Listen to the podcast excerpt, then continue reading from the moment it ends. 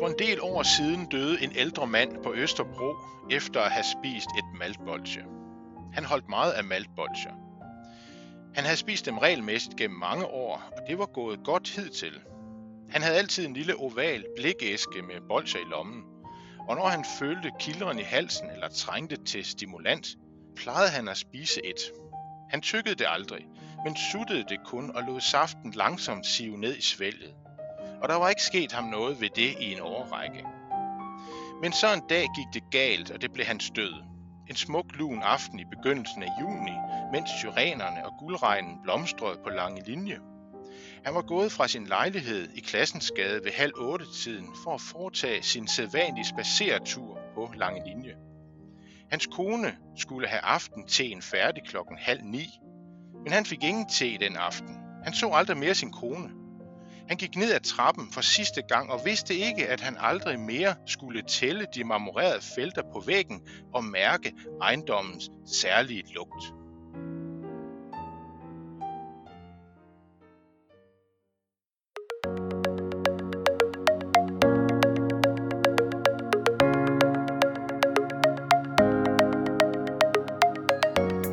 Velkommen til Æsler, Ringsted Biblioteks podcast om bøger.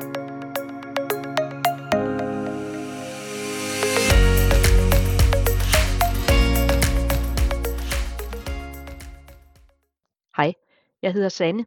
I dag skal det handle om klassikere, og jeg har besøg i studiet af mine kolleger Morten og Philip, som hver har tre bøger med. Før vi går i gang, skal du vide, at du kan finde titler og forfattere og andre noter fra podcasten på vores hjemmeside ringstedbib.dk under inspiration. En klassiker er et litterært værk, der på tværs af tiden og hen over landegrænser formidler en erfaringsdannende kunstnerisk oplevelse. Det er en øh, formulering, jeg har fundet på det Kongelige Biblioteks hjemmeside, og hvis nogen skulle vide noget om, hvordan man definerer en klassiker, så er det da netop det Kongelige Bibliotek. De fortsætter med at sige, at det litterære værk skal i sig selv besidde universalitet og almengyldighed, transhistorisk rækkevidde, kompleksitet og sluttethed. Og så er der en masse andre ord, men jeg tror, det her det var rigeligt. Og det kan også godt være, at vi bare i resten af podcasten skal være enige om, at det vi snakker om, det er gode bøger, der holder over tid. Morten, øh, du læste op her i indledningen fra øh, noget, som jeg tænker rigtig mange af os er blevet slæbt igennem i, øh, i gymnasiet eller i, i folkeskolen, nemlig Hans Scherfis, Det forsømte forår. Og øh, hvorfor har du valgt at tale netop den med?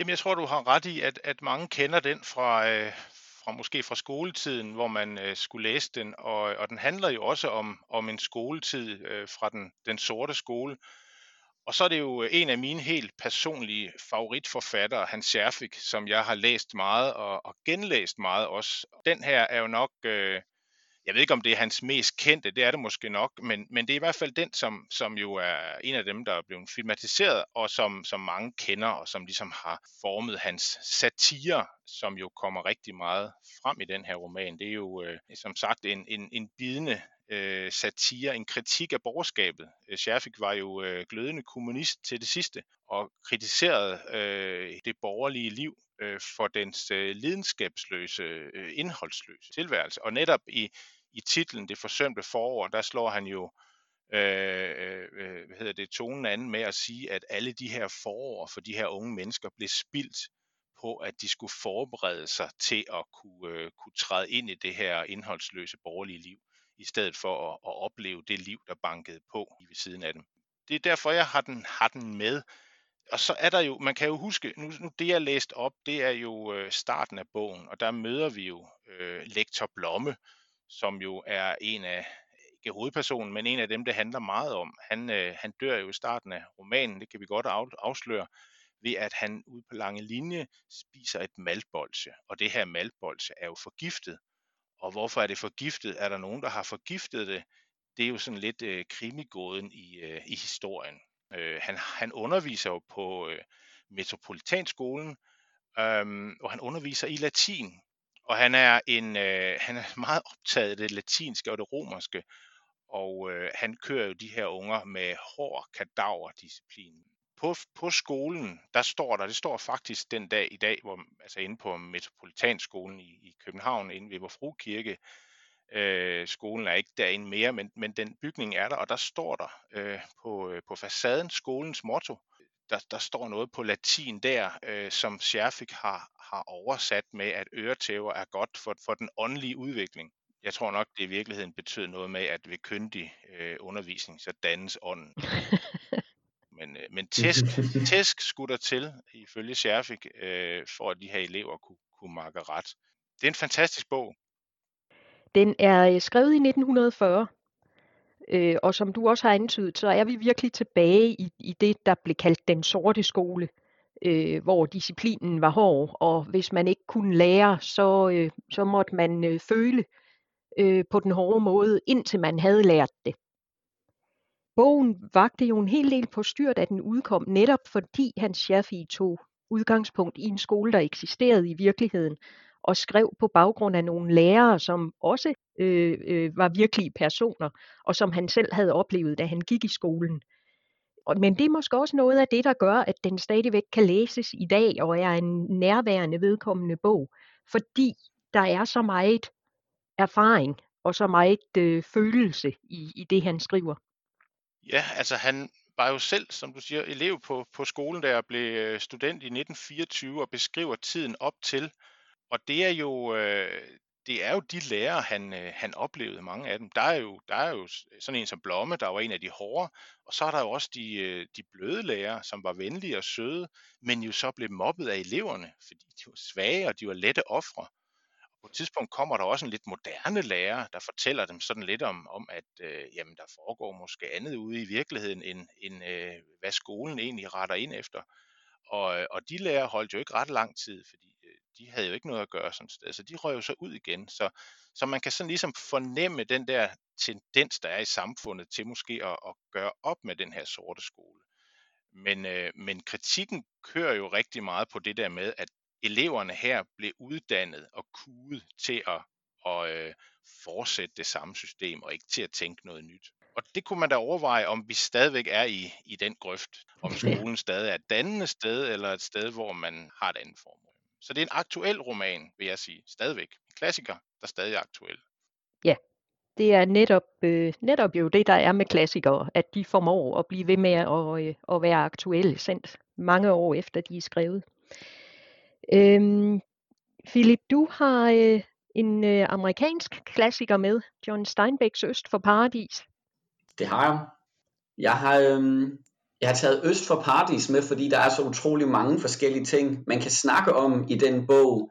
Det er jo ikke nødvendigvis øh, John Steinbecks mest, øh, den bog, der er kendt som hans bedste, det er sandsynligvis Bredens Store, hvis man spørger de fleste. Men han har selv udtalt, at han synes, Øst for Paradis er hans bedste bog, og der er i det mindste bred enighed om, at det er hans mest ambitiøse. For det her det er om noget en bog, der prøver at indeholde, indeholde alt, som livet indeholder. Den dækker, den dækker mange generationer over et, et halvt århundrede, og vi har mange forskellige steder og karakterer, og der er utrolig meget, som John Steinbeck har haft på hjerte, da han skrev den. Så man kunne have 10 separate podcasts om 10 separate emner i Øst for Paradis. Men det, som der har, har ramt meget mig hårdest, da jeg læste den, det var, øhm, det var tematikken, der meget handler om det gode og det onde, som der er inde i de fleste mennesker.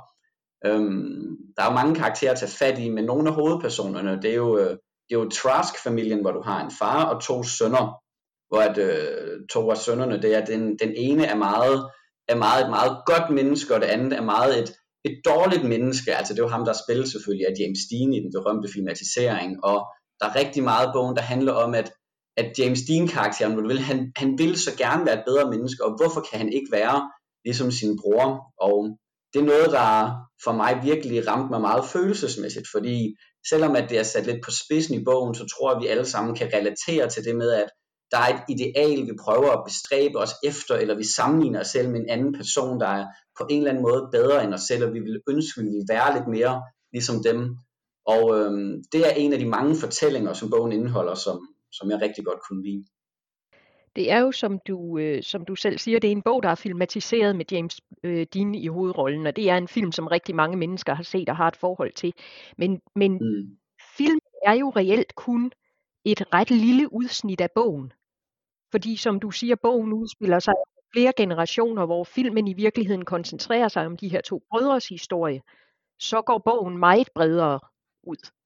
Det har du helt ret i. Det var selv, jeg havde ikke selv set filmen, før jeg læste bogen, men jeg havde glædet mig til at se den, så jeg så den kort tid efter at have læst bogen, og jeg havde set meget frem til at, til at se filmen, og jeg var helt chokeret, for da filmen starter, altså den første scene, så er man sådan, okay, nu er vi jo 80% igennem bogen, hvad kommer, kommer det meste af filmen til at være et stort flashback, eller, men nej, det var, de dækker bare, altså kun de sidste, sidste cirka 20% af bogen, fordi det ikke, altså, det, det, var, det var det, man kunne, inden for i hvert fald, hvis du vil have et klassisk øhm, filmformat, og det er sådan, det er jo, øh, nu skal det ikke handle meget om filmen, men det, men, men det var en god film, men den havde ikke samme tyngde som bogen, fordi at det, det gør rigtig meget det, at du ved, hvor alle karaktererne kommer fra, og det er meget, altså jeg, jeg kan ikke huske, om det var, men der var engang en, en litterær kritiker, der sagde, at alle de store historier handler på en eller anden måde om tid.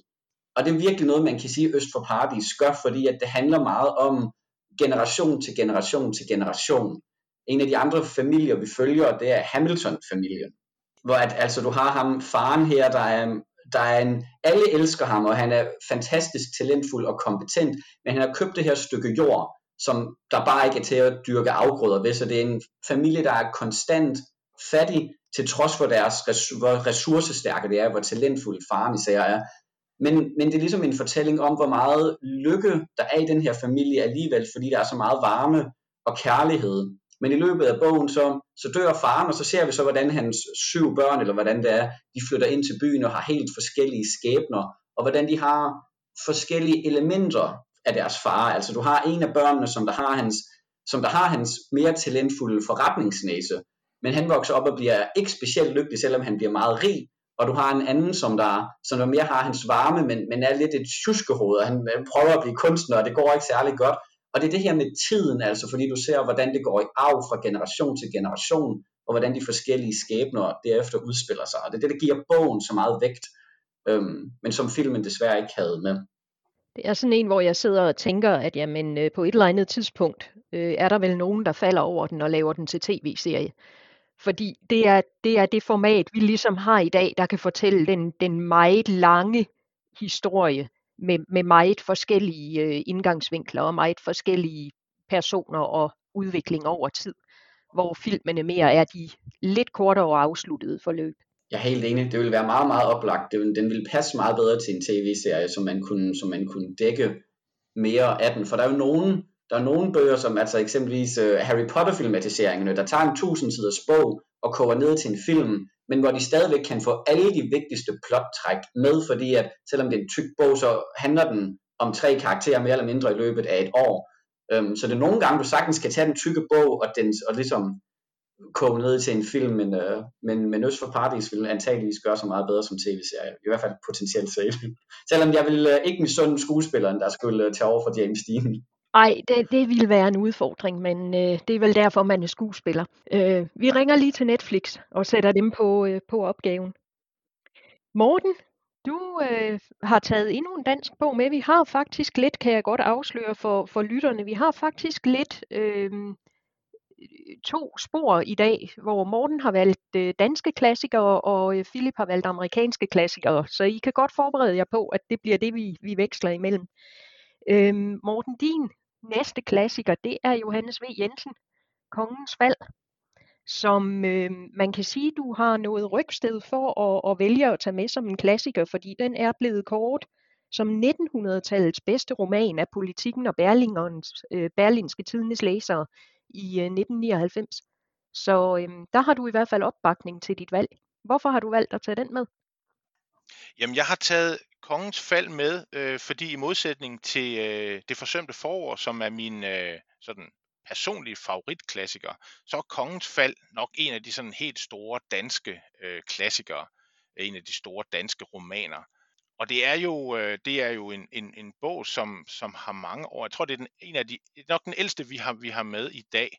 Øh, og det overraskede mig lidt faktisk, at den var så gammel, som den er. Den er skrevet omkring 1900-tallet, og, og øh, er, jo, øh, er jo sådan en, en modernistisk, en moderne roman, og danner meget skole sådan i dansk litteratur efterfølgende. Det, det er en roman, der udkom i, i tre forløb. Øh, forårets død, som er den første, og så mellem øh, stykket Den Store Sommer, og så bliver den så sluttet af af, af den, øh, der hedder Vinteren. Og, og siden er den så, kort tid efter, bliver den samlet til, øh, til Kongens Fald. Det er en roman, jeg har, jeg har læst på et tidspunkt. Man har jo sådan en ambition om at vi læse de store klassikere, og, og, og den her gik jeg så i gang med, og kom godt ind i den, øh, og synes sproget var fantastisk. Men, men, øh, men der, der fik jeg ikke helt taget, taget, taget armtag med den, og i den her omgang kom jeg lidt længere i den. Nu er jeg så kommet igennem forårets død, første del, og øh, vil nu læse videre, men, men jeg, jeg synes, den, den kræver meget af læseren. Det er sådan en, jeg tror, der er en af, en af de her øh, øh kritikere, der kalder den en punktroman, og den er sådan meget bygget op øh, i, i sådan øh, i billeder og i nedslag. Øh, vi følger jo den her student. Igen er der jo, at, handler det om studenter. Øh, den her student Mikkel Tøresen, som studerer ved Københavns Universitet, og vi er jo altså i 1497, så, så, så der øh, jeg ved ikke om, om det var den sorte skole dengang, men det var, det var i hvert fald øh, lidt anderledes end i dag. Øh, han bliver så øh, smidt ud af universitetet og melder sig som han, han melder sig og bliver, øh, bliver landsknægt, og, øh, og, og hans liv skildres jo parallelt med, med Christian den anden. Og mange af de her personer er nogen, som Johannes V. Jensen er blevet inspireret til ved at se på nogle malerier. For, for eksempel er karakteren øh, Mikkel Thørsen blevet inspireret øh, ud fra det billede af, af Karl Bloch, hvor vi ser Christian den anden gå rundt om et bord med sådan fingeren i bordpladen, og så er der sådan en kammertjener, der står over for en stol, og det er så den karakter, som han er blevet inspireret til at, at, at lave Mikkel Thørsen, og som også bliver kaldt Storken. Han er sådan en meget høj og ranglet person, og, og, og meget tænkt som, i modsætning til Christian II, der er sådan mere udadvendt og sådan kort for hovedet. Det er sådan det, det parallel forløb med de to karakterer, som, som bliver skildret i romanen. Sprogligt er det en fantastisk, øh, fantastisk roman. Der, der er masser af, af perler i den. Et af de mest øh, kendte, det er, det er der, hvor øh, Mikkel på et tidspunkt sammen med sådan en natmand eller en rakker øh, parterer en hest, hvor man altså får beskrevet helt ned i detaljen, hvordan det her blod og indvolde og bliver, bliver skåret op. Det, det, det er virkelig, virkelig meget. Og det, jeg har det sådan, når jeg læser sådan nogle ting, så, så er jeg nødt til lige at stoppe op og lige hvad var det en, der skete der? Erik Skyrum Nielsen, som jo er en af de store kritikere, han kalder netop den passage for, for, for et kernested i, øh, i dansk litteratur. Man får altså nogle ordentlige mundfulde, der mætter en litterært, så, så derfor, så, jeg synes ikke, man sådan ligesom flyder igennem romanen, som man gør i, i for eksempel Det forsømte forår, men man bliver meget mæt af den. Det er en meget mm. mættende klassiker. Men det er også en øh, lidt deprimerende klassiker tænker jeg. Det, det er ikke sådan et, øh, et lyst og positivt menneskesyn, der kommer til udtryk i den. Nej, det er det ikke. Øh, det er det ikke. Altså, øh, det er jo lidt en derut for den her Mikkel, at han, øh, han er student, men han kan ikke finde sig til rette ved det, og han er forelsket, hemmelig forelsket i en jødinde, der hedder Susanna, og han kommer ud i, i, i sådan et, et, et hævntugt mod en, en anden person, Otto Iversen, som han kender op fra Nordjylland, hvor de begge to kommer fra. At, jamen, det er ikke det er ikke en rar roman. Det er det, det er det ikke. Det er meget dystert. Og, øh, og det er jo et tidspunkt i, i Danmarks historie, hvor vi ligger i, i, i krig, og, og øh, vi kommer også omkring det stokholmske blodbad. Øh, så øh, der er, hvis man skulle male et maleri ud fra den her roman, så skulle man nok have fat i de brune og grå og, og mørke farver, vil, vil jeg sige. Men, øh, men det gør den ikke dårlig. Øh, videre til øh, din næste bog, Philip, og øh, det er øh, F. Scott Fitzgerald, Den Store Gatsby. Og jeg ved, der er et stykke fra den, du gerne vil læse op. Vil du starte med det, eller er der noget, du gerne vil sige først om bogen? Jeg tror heller, jeg må sige nogle andre ting først om bogen, for når man først har læst det stykke op, jeg vil læse op, så kommer alt til at lyde lidt uintelligent bagefter.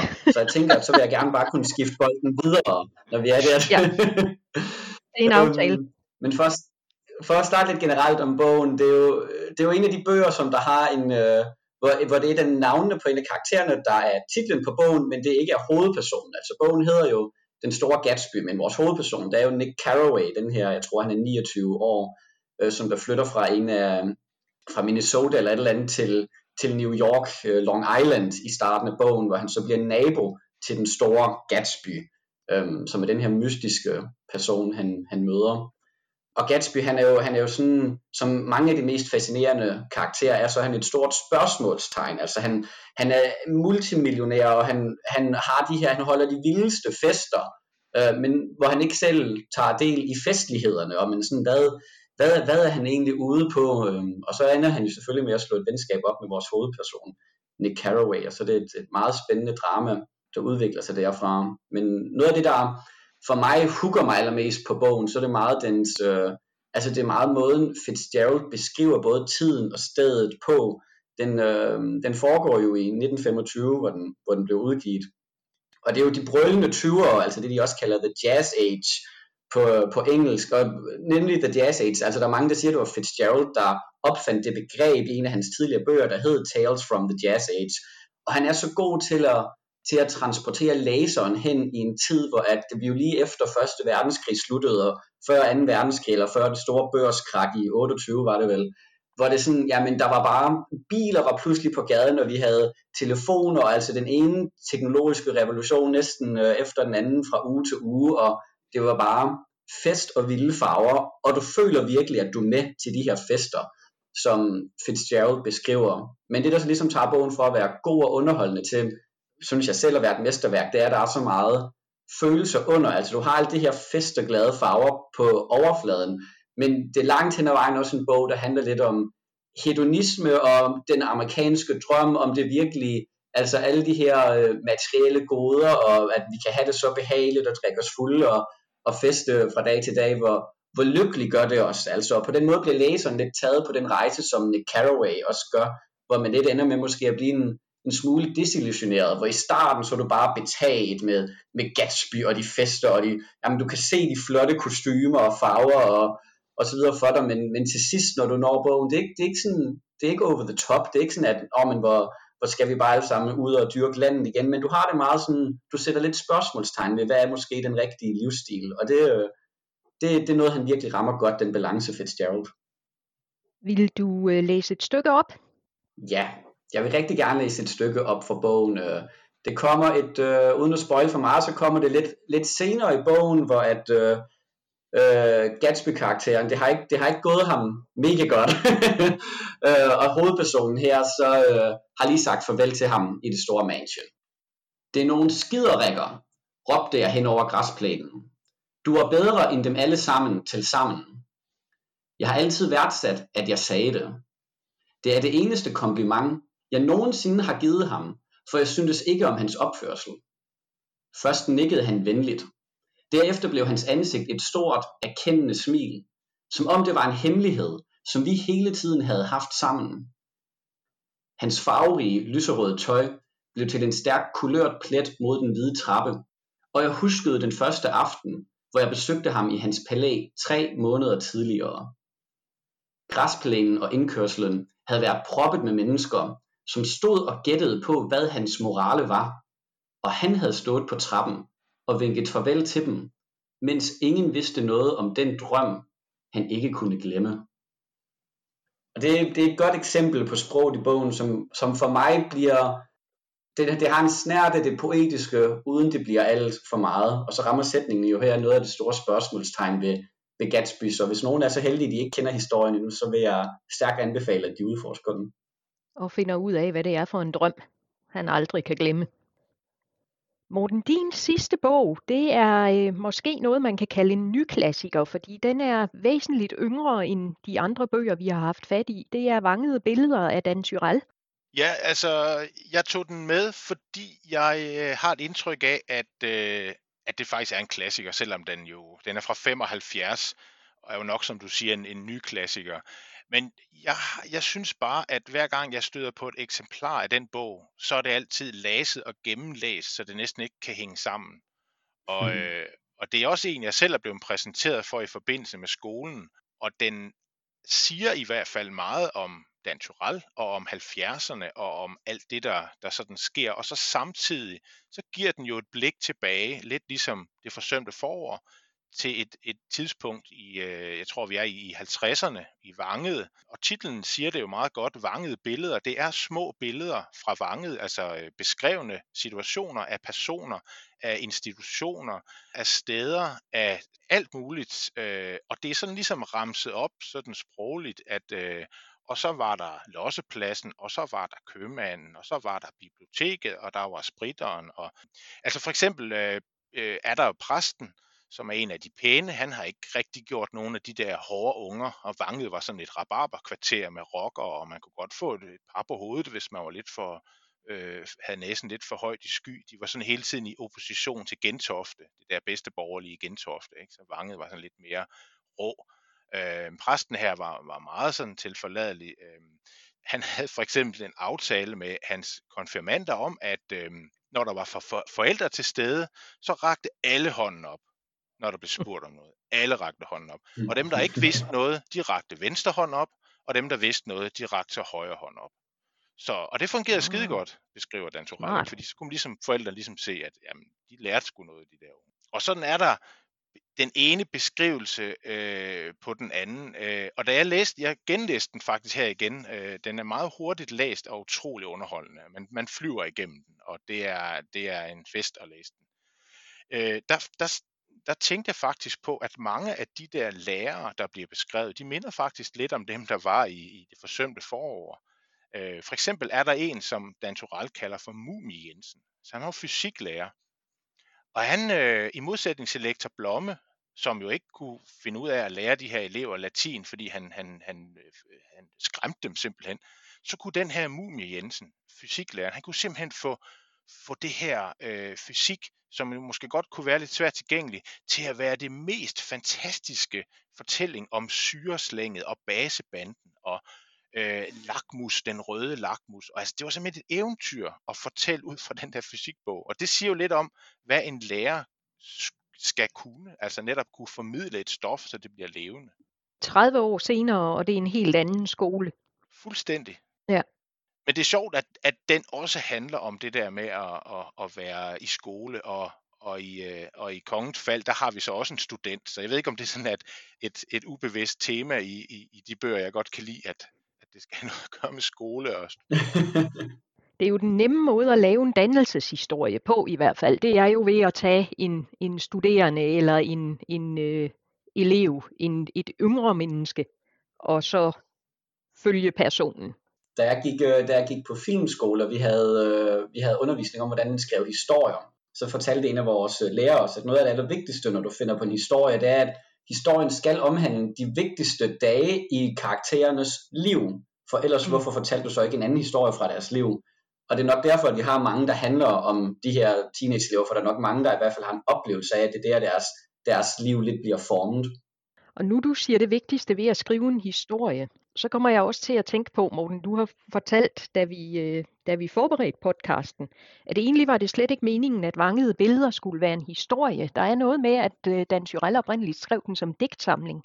Ja, altså Dan Tyrell skrev jo på det her tidspunkt, før den her kom, der var han jo øh, digter, øh, og det, har, det er han jo, altså var han jo stadigvæk, men, men vangede billeder er for mig at se sådan lidt en, en, øh, et, et skæld i hans forfatterskab, fordi da han går op på forlaget, på Gyldendals forlag, der kommer han jo op med, med en digtsamling på omkring 400 sider, som han har arbejdet intens på i lang tid. Og så siger de med det samme, at det vil vi slet ikke røre ved. Vi, vi udgiver ikke en digtsamling på 400 sider om Vange. Det kan du godt, det kan du godt glemme alt om. Det, det kommer ikke til at ske. Og så siger de så til ham, jamen, men vi kan da godt se, at du har fat i noget, som betyder meget for dig. Så prøv at arbejde det om, og måske skrive det om til en prosabog. Var det ikke en idé, Dan? Og Dan, der jo var jo meget sikkert meget flink og sagde, at det kunne jeg da godt gøre, men, men han var jo knust. Og han var rasende, fordi det var jo et mm. kæmpe projekt, han havde arbejdet på. Og så for ligesom at kapere det her, øh, som var, altså han var jo nede i et sort hul. Hvad skulle han gøre med sit, sit store værk der? Så tog han så til, øh, til Silkeborg over til Per Højholdt. Og sjovt nok, så nævner han i Vanget billeder, at Per Højholdt faktisk en overgang var ansat ved biblioteket i Vanget. Det er lidt sjovt. Øh, per Højholdt var jo bibliotekar, men også forfatter og også digter. Og han var sådan lidt en, en grå eminence for, for mange digtere, og også for, for, for Dan Tural.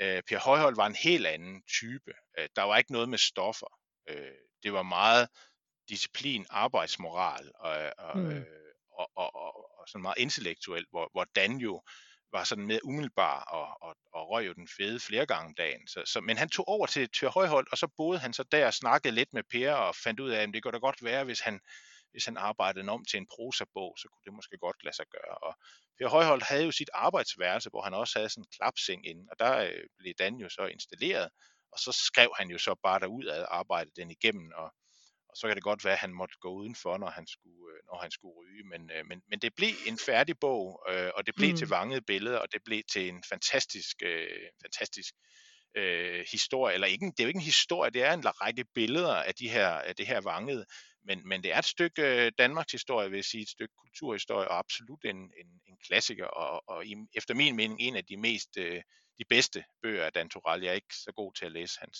hans digte, men... Øh, mm. Så på den måde var det godt, at han omarbejdede den fra digtformen til, øh, til prosaformen. Ja, det tror jeg. Jeg tror, det var godt set af den der redaktør. Ellers så var den ikke kommet med på Æselø, og det er jo den største kudos, en bog kan opnå. Ja, det er jo den største gave, man kan få. Det, det er rigtigt. Det kan være, at vi planlægger en øh, udsendelse om digtsamlinger på et tidspunkt, øh, og så kan vi jo snakke om digtsamlinger, der ikke blev digtsamlinger. Ja. Den sidste bog, du har med, Philip, det er øh, Ernest Hemingway, Den gamle mand og havet. Det er ikke, nu er det ikke specifikt derfor, jeg har taget den med, men det gik op for mig, efter jeg havde valgt de tre bøger, at det på mange måder er en, den ultimative modsætning af Øst for Paradis. For hvor Øst for Paradis handler om mange generationer og en stor palet af karakterer og steder, så Den gamle mand og havet handler essentielt set om en karakter, et sted i løbet af 48 timer. Altså vi har den gamle fisker Santiago i Cuba her, ved en lille fiskerby. Og en af de første sætninger i bogen, det er, det er 84 dage siden Santiago sidst har fanget en fisk. Og i al sin simpelhed, så handler bogen jo om, at han sejler ud på den 85. dag, og så får han jo ellers en sværfisk på krogen, der er større end hans egen båd. Så selvom han teknisk set fanger den, så kan man næsten sige, det er mere den, der har fanget ham. For den begynder ellers bare at trække ham ud mod horisonten, og så begynder hans kamp mod både fisken, men ellers hele havet. Det er, man kan jo lidt snakke om dybde og bredde, når man snakker om sådan bøger, for altså hvor Øst for Paradis har enormt meget bredde, så kan, når du, når du har en bog, der handler, der foregår over 50 år, så kan du ikke bruge 100 sider per dag. Men det gamle man er her, den er omkring 100 sider lang og, og foregår over lidt mere end en dag, og det gør jo, at at Hemingway kan virkelig gå i dybden med den her dag og den her karakter og det her sted, selvom det er en meget kort bog. Og det er noget af det, der skaber så meget stemning, for der, der er så meget sjæl i karakteren her, Santiago. Altså han lever en meget ydmyg og fattig tilværelse, men han er meget stoisk. Man kan simpelthen ikke lade være med at, øh, man kan ikke lade være med at holde af ham. Altså han skal bare ud på havet og fange fisk, og så skal han hjem og læse om, hvordan baseballholdet uh, Yankees fra New York, de har klaret sig, da han kommer hjem, og tit sådan, han er en uge bagud, afhængig af, hvor han lige kan få en gammel gratis avis fra, men hvis han kan sidde der i solen uh, ude på trappen foran hans dør og læse den, så er han, så er han en lykkelig mand, altså. Um, så man, man kommer sådan til at holde med ham og root for ham, og man håber bare, uh, man håber bare virkelig, det skal gå ham godt. Det, jeg, var, jeg var selv overrasket, nu genlæste jeg den lige til det her podcast, det var bare en tynd bog, jeg var overrasket over, hvor følelsesmæssigt investeret jeg blev i mandens skæbne her, for jeg kunne huske, hvor godt bogen var skrevet, og jeg huskede det som dens primære styrke, og den er også skrevet fantastisk, men jeg var overrasket over både, hvor underholdende den var, og hvor følelsesmæssigt investeret jeg blev i den her. Og det er jo egentlig lidt skægt. Nu snakkede vi om det her før med, at, at, øh, at vi faktisk har talt om mange bøger, hvor det er unge mennesker eller studerende, der er i hovedrollerne, mm. fordi der er der en dannelse og en udvikling, man kan, man kan tage ja. fat i og arbejde med i en bog. Men her er der jo virkelig tale om en mand, der har levet sit liv, og som har fundet det, der passer ham. Han har en rytme, han har, øh, han har sit, øh, sit hav, og han mm. har sit, øh, sit skur, han bor i. Og, og, og det er det samme, der går igen dag for dag for dag for ham. Så der er der jo netop overhovedet ikke den her personlige udvikling, som vi netop har snakket om, var noget af det, der, der var meget markant i de andre bøger, vi har haft med. Det har du helt ret i. Altså, man, øh, det, det, nu snakkede vi tidligere om forskellen på film og bøger, og film, fordi det tit har et begrænset tidsrum at arbejde med, så snakker man tit om, at de, de kan kun give publikum et lille udsnit af karakterernes liv, men de skal prøve i et lille, lille udsnit at give et indtryk af hele livet, der ligger bagved. Hvor, hvor bogen som Øst for Paradis, de kan rent, rent faktisk vise hele livet. Men det er lidt det, som Hemingway har gjort, altså i den gamle man havde. Det er lidt det, som film er nødt til at gøre.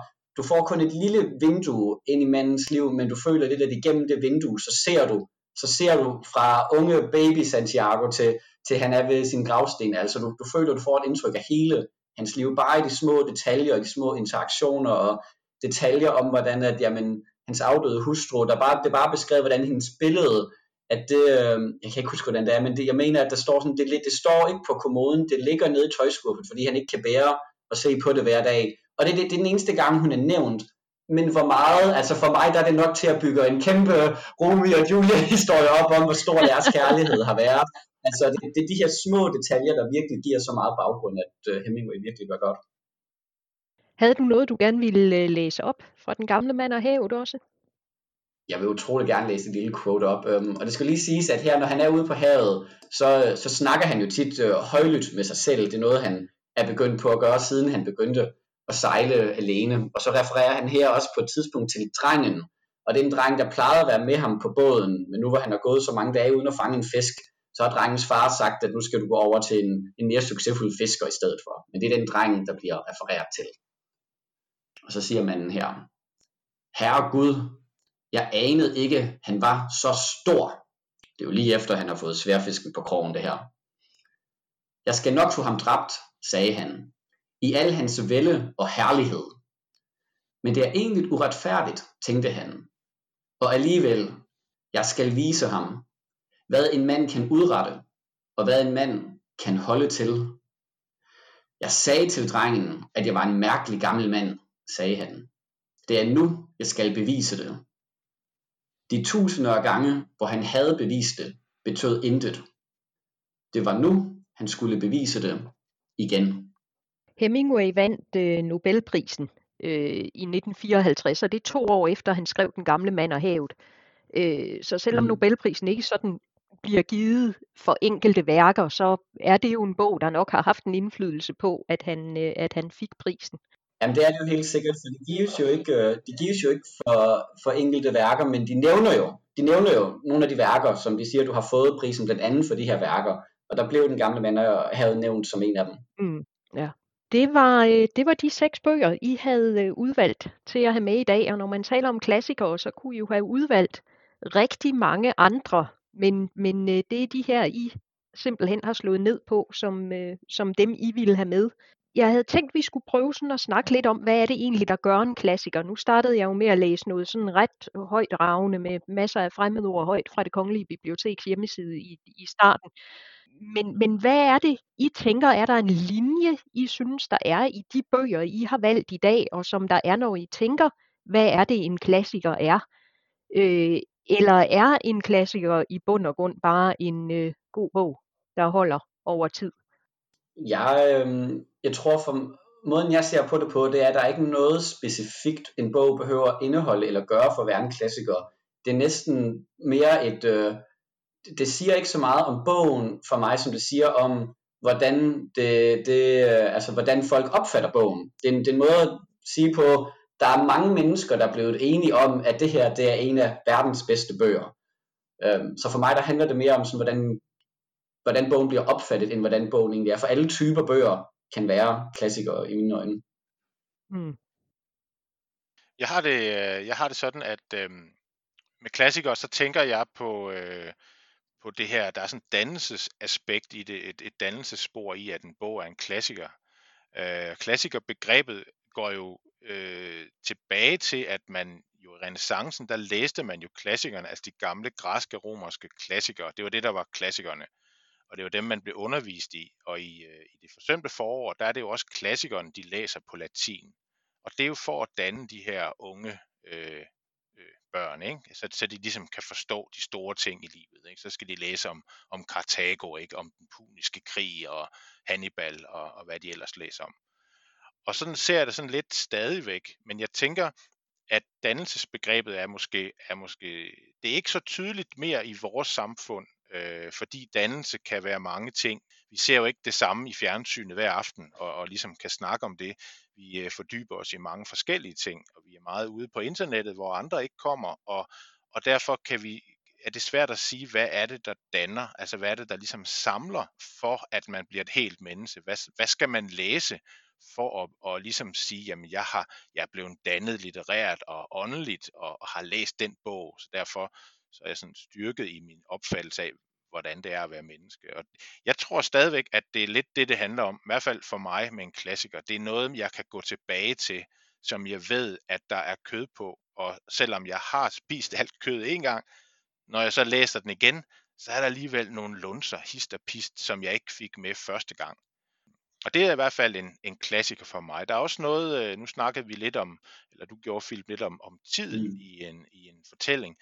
Og, øh, og der er en klassiker jo ofte øh, tids, tidløs, altså for den, på den måde, at den foregår i en tid, er skrevet i en anden tid og læses i en tredje tid, så gør det ikke noget, fordi der er alligevel noget universelt i den. Den, den siger noget om det at være menneske på forskellige måder, og som kan berige os der, hvor vi nu er i vores liv. Jeg vil så også sige, at nogle gange kan man altså godt gå til en klassiker, og så kan man sige, ah, så god var den heller ikke. Hvad er det, Sanna, hvis jeg må høre dig, for nu nævnte du lige, inden vi begyndte at optage, at det ikke nødvendigvis var klassikere, som der var det, det første, du selv greb ud efter, når du skulle læse, i hvert fald for fornøjelsens skyld. Hvad, hvad er det, du selv forbinder med klassikere, som du, der gør, du finder det mere eller mindre appellerende?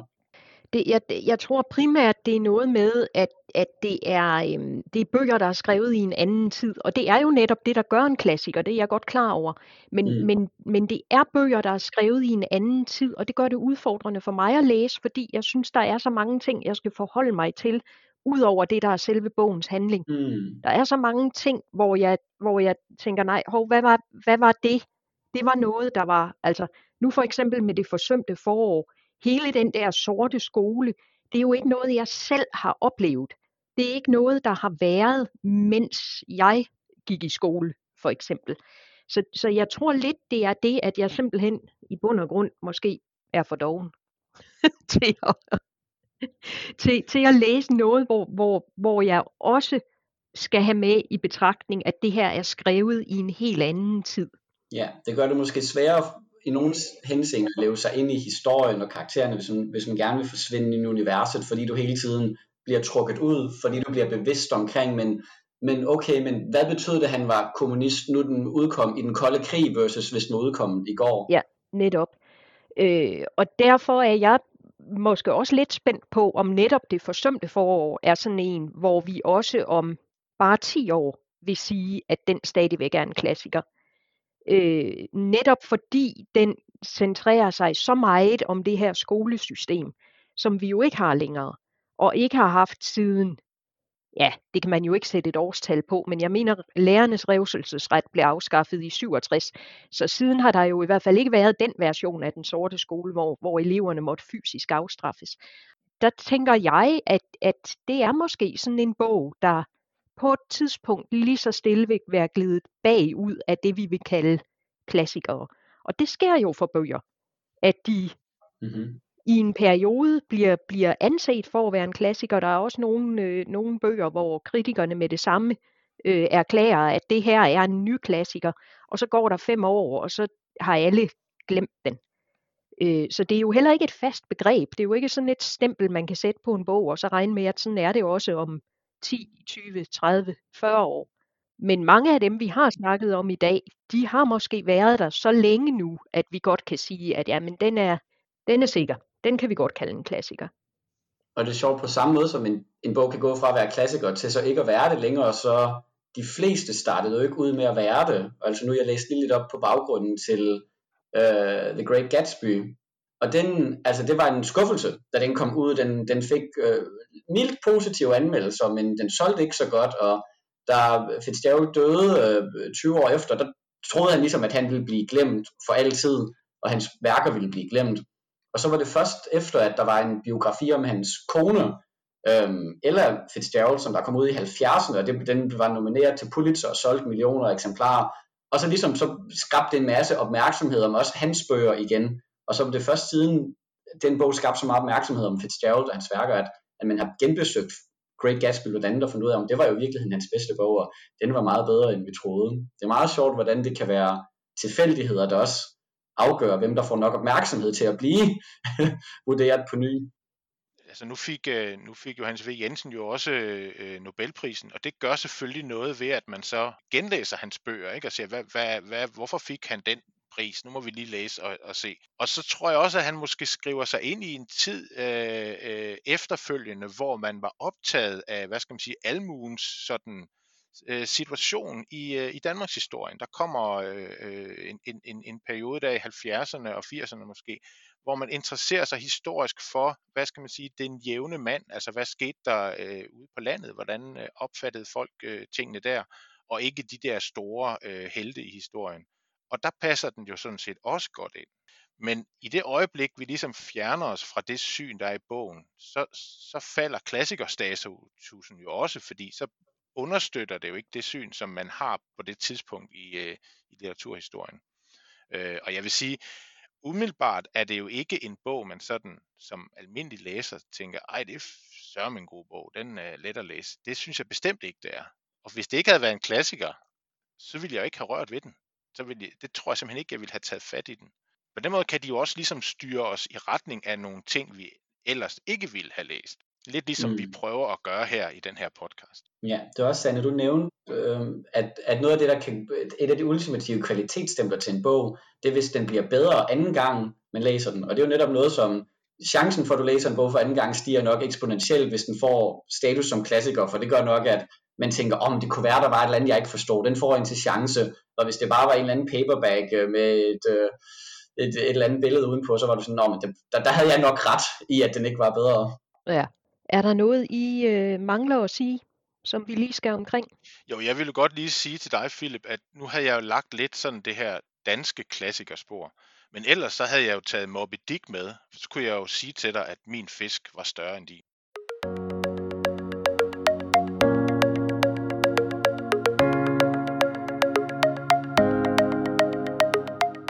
Til at slutte af.